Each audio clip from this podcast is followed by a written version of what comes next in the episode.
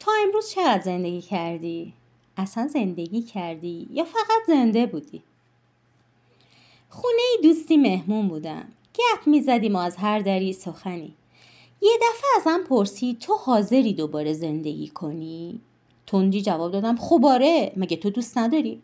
گفت چرا خب منظورم اینه که اگه از اول زندگی کنی از اولش همین مسیر رو میری مکسی کردم کمی فکر کردم. از اول همین راهو. همین اتفاقا همین آدما همین شرایط همین من همه چی همین. فکرام بلند شد. به دوستم گفتم همه چی همین باشه. پاسخ داد بله. اگه دوباره زندگی کنی حاضری دوباره همین مسیر رو بری؟ گفتم نه. معلومه که نه.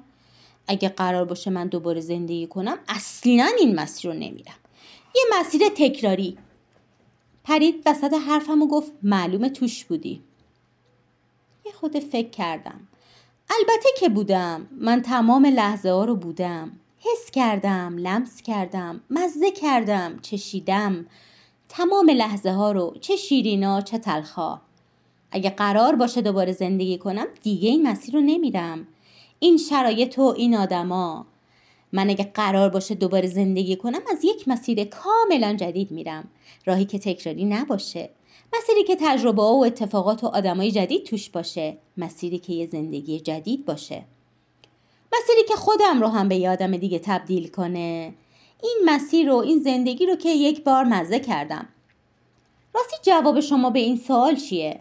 اگه قرار باشه دوباره زندگی کنید از همین مسیر میرید؟ اگه جوابتون بله هست یعنی که زندگی نکردیم. یه دام مهران مدیری برنامه داشت که از سلبریتی ها دعوت می‌کرد و باشون مصاحبه می‌کرد. خیلی جالب بود. از هر کسی که می‌پرسید اگه دوباره از اول زندگی کنی چه مسیر رو میری اکثریت می‌گفتن همین مسیر رو. کسی که دلش می‌خواد دوباره همین مسیر رو زندگی کنه یعنی که دلش برای این مسیر تنگ میشه. این نشون میده که این مسیر رو زندگی نکرده. لحظه هاشو مزه مزه نکرده و دوست داره که دوباره اون لحظه ها تکرار بشن. این نشون میده که فکر می‌کنه چیز بهتری وجود نداره و این راه بهترینه.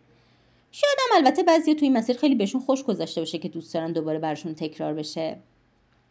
ولی من فکر می‌کنم اگر به آدم فرصت دوباره زندگی کردن داده بشه این می‌تونه یه گنجی باشه برای یادگیری بیشتر. تجربه بهتر و رشد شخصیتی بالاتر. تکرار دوباره این مسیر منو به همین جایی میرسونه که یک بار بهش رسیدم.